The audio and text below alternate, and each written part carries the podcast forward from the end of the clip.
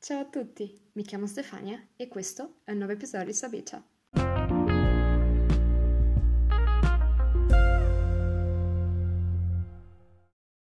Un caloroso bentornati a tutti i miei vecchi ascoltatori e anche un grandissimo benvenuto a chi ha appena scoperto me e il mio podcast. Mi presento brevemente, sono Stefania, ho 21 anni, um, vado all'Università Cattolica di Brescia e studio scienze linguistiche. Per essere più precisa, uh, mi concentro principalmente sullo studio di inglese e russo, ma parlo anche francese, un po' di tedesco e uh, spagnolo. Ho appena cominciato a studiarlo, è qualche mesetto che, che sto imparando lo spagnolo. E niente, questo podcast Sabita è stato creato perché? Perché voglio fornirvi del materiale creato da una madrelingua, ovvero io, che vi può aiutare veramente a migliorare le vostre conoscenze di italiano e a farvi capire come noi italiani parliamo davvero. Quindi mi raccomando, continuate a seguirmi. Prima di cominciare a parlare però dell'argomento di oggi, ovvero come poter utilizzare la lettura per migliorare nella propria lingua target, andiamo a vedere, come al solito, le 5 espressioni di oggi.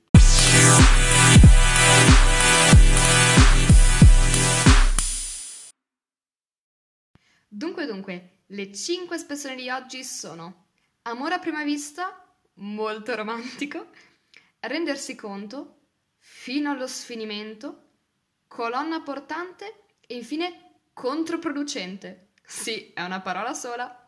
E detto questo, buon ascolto!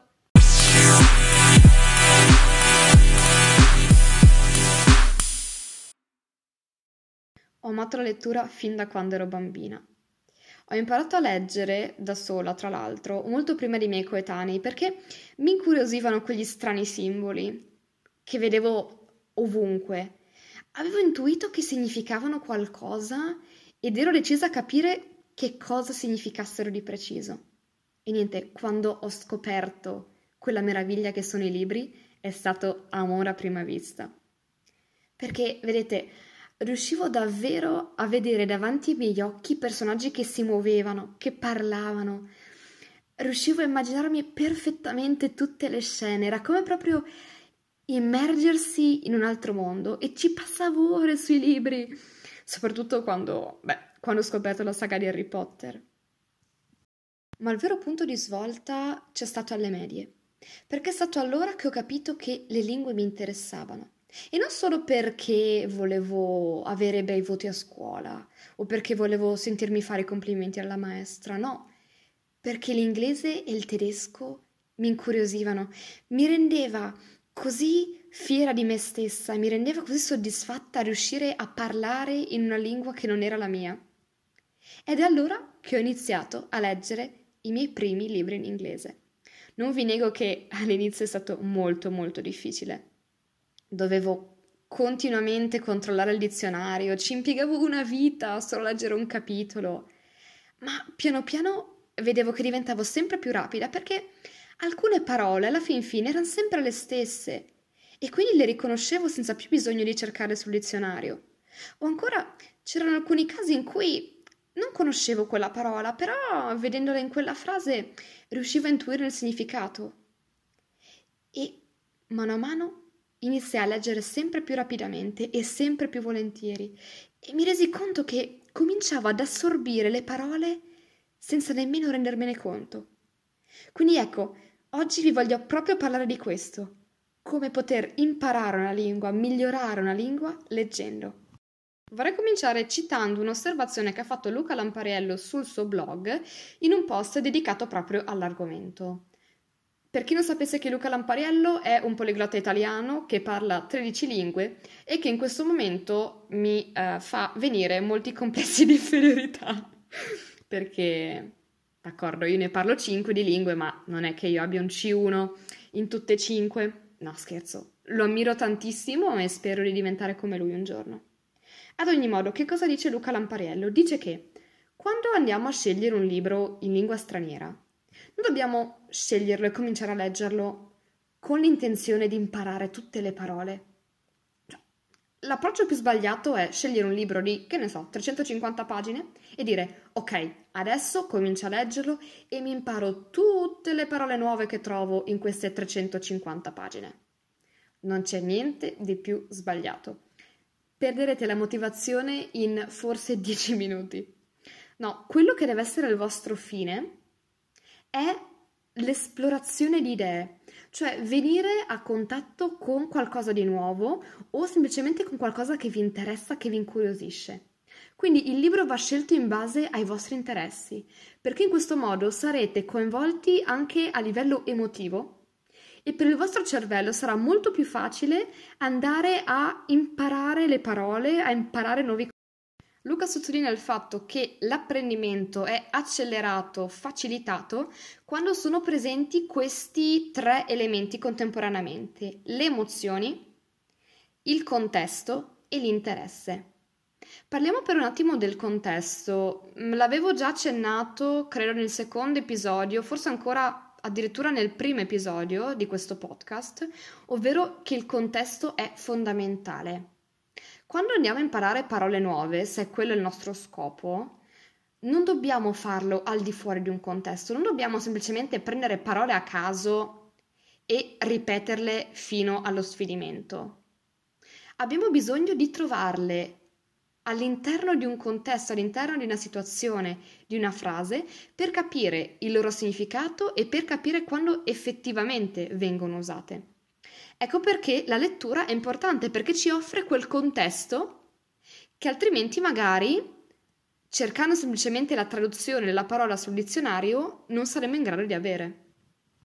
Ma i vantaggi non finiscono qui. Ci sono tantissimi lati positivi nel leggere libri in lingua straniera. Ad esempio, so che moltissimi quando parlano di metodi per imparare le lingue dicono ah, lo speaking, lo speaking è fondamentale, è la colonna portante per l'apprendimento di una lingua straniera. Ecco, concordo fino a un certo punto. Sono sicura che parlare con madrelingua soprattutto sia utilissimo per migliorare la pronuncia, per ampliare il lessico, per migliorare la propria fluency, ma non è tutto. Perché per quanto un parlante sia istruito, per quanto abbia conoscenze molto vaste, tenderà comunque ad usare sempre quelle parole. Anche se magari il suo vocabolario, chiamiamolo così, è molto più esteso, comunque ci sono delle parole che non si utilizzano nel parlato perché ad esempio sono troppo formali oppure perché sono molto specifiche. Proprio questa specificità e questa diversità sono presenti nei libri, perché gli autori selezionano con molta cura tutte le parole che usano, tutte le strutture che usano.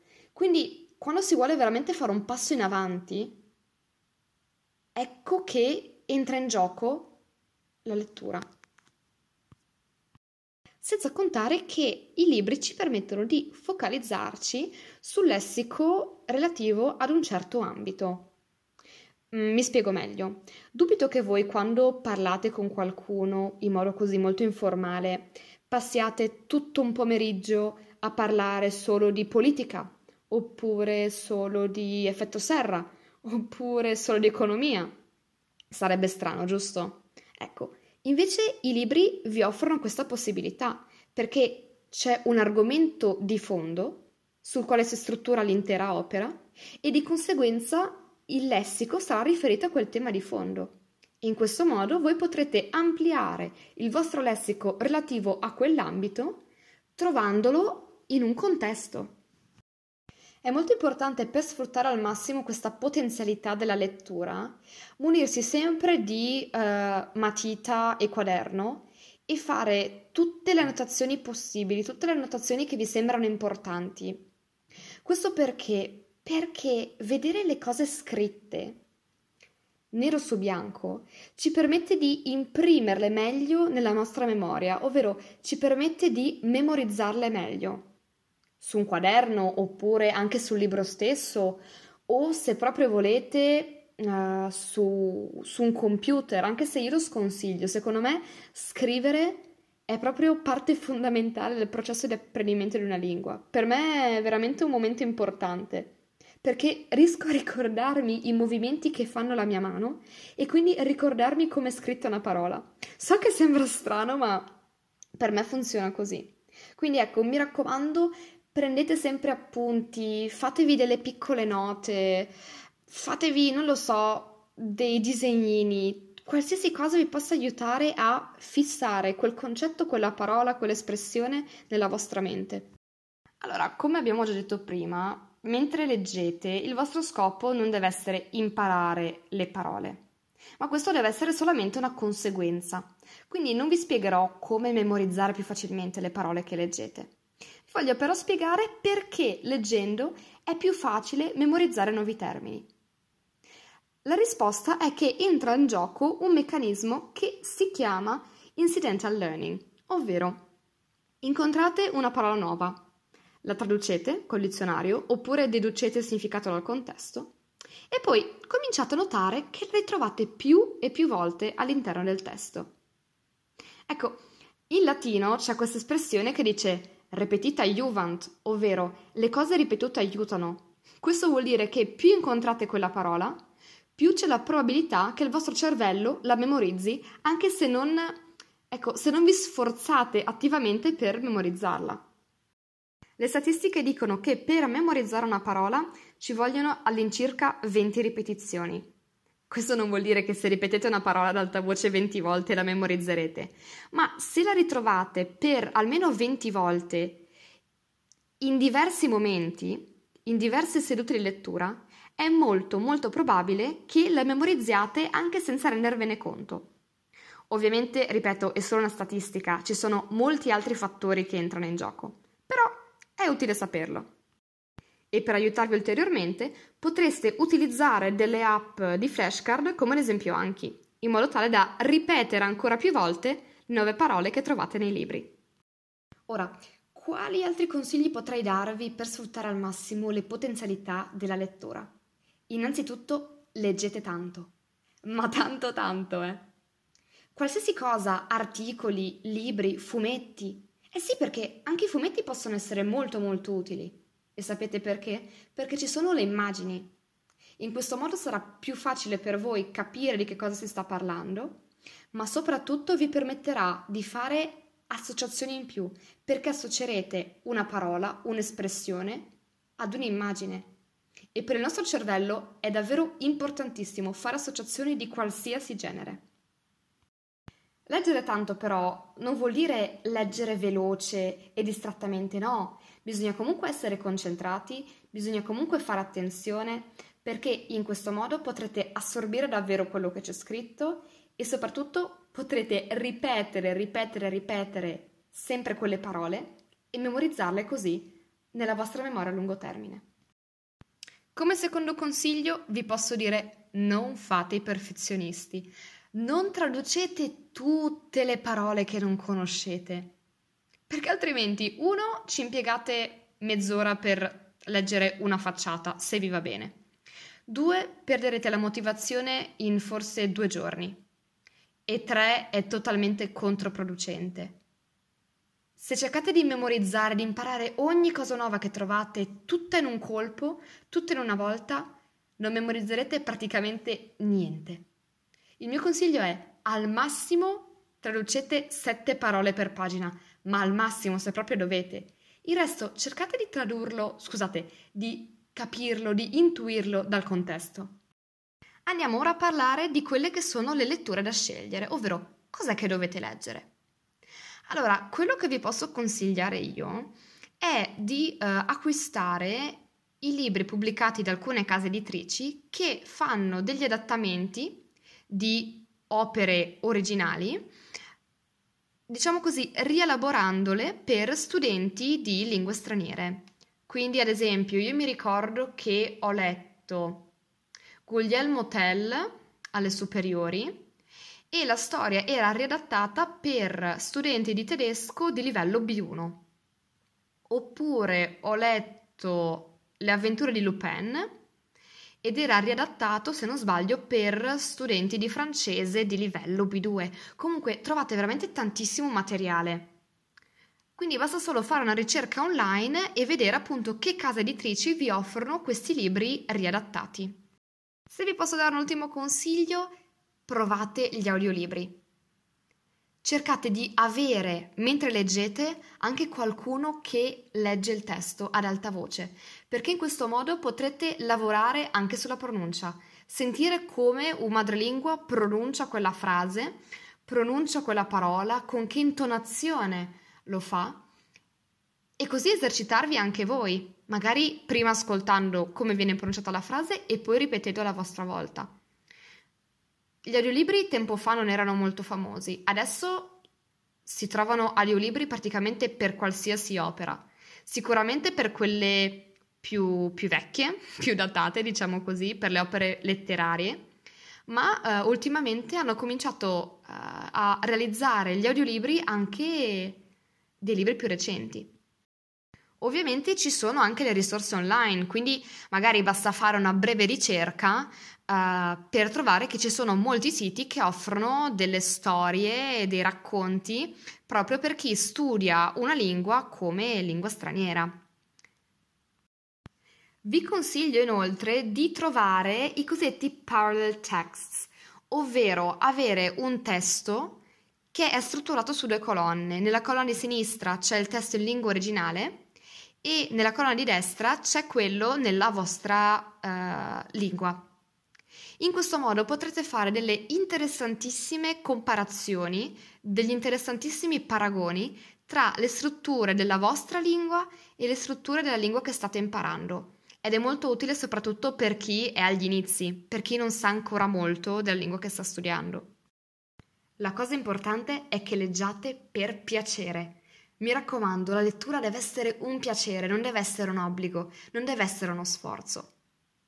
E con questo ho concluso, spero che questo episodio vi sia stato utile. Se avete altri consigli, vi prego scrivetemelo via email oppure alla pagina Instagram Sabita. E detto questo, prima di lasciarci, andiamo a vedere il significato e l'utilizzo delle 5 espressioni di oggi. Grazie per l'ascolto!